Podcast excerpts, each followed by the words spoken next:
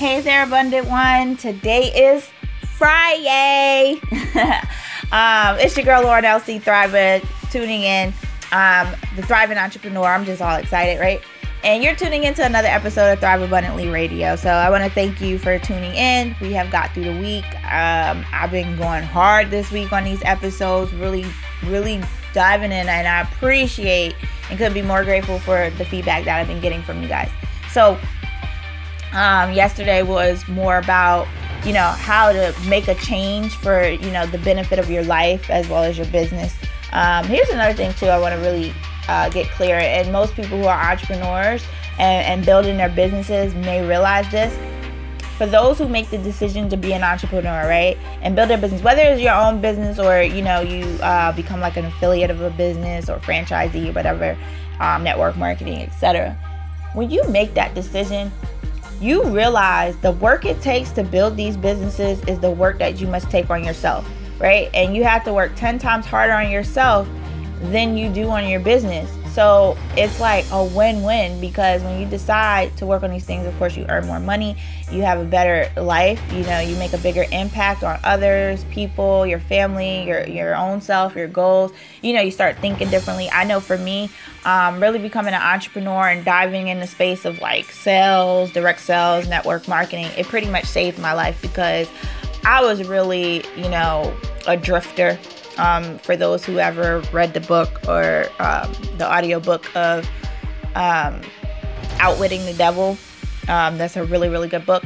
And he talked about being drifters. I, I really was a drifter. And uh, a lot of times, people who know me now, and, and as LC Thrive, I had to reinvent myself.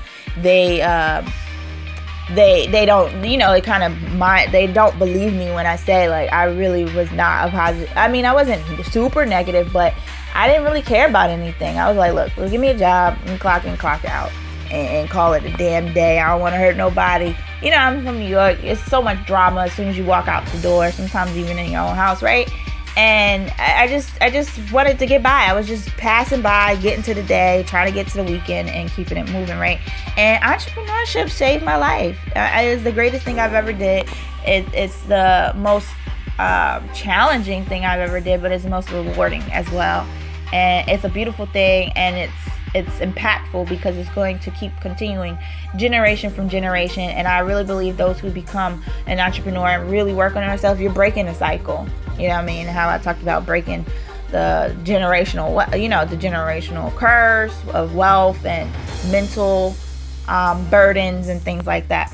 So um, i don't know if you guys remember but last week i talked about um, big mistakes that you know the common mind entrepreneur makes, right? I think it might have been like episode eight or something. And I want to kind of go a little deeper. Of course, we always go deeper here on the show. And I wanted to kind of highlight more um, and go like eight levels deeper on that, right? Of what are the things that you need to really make sure and, and pay attention to, right? Um, to really just grow and thrive. Everything I talk about is thriving and, and in abundance, right?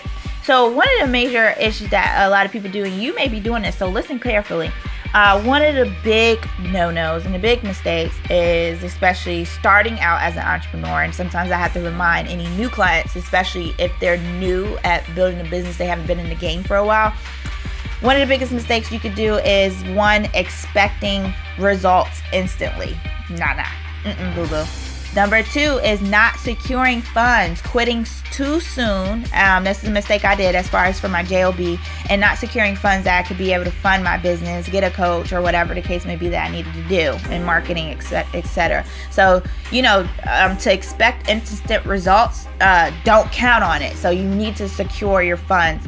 The third one is trying to do everything and not delegating things you need to do. Number four is to ignore your true passion for money. Okay. Uh, number five is not being able to be adaptable. Number four is not being coachable.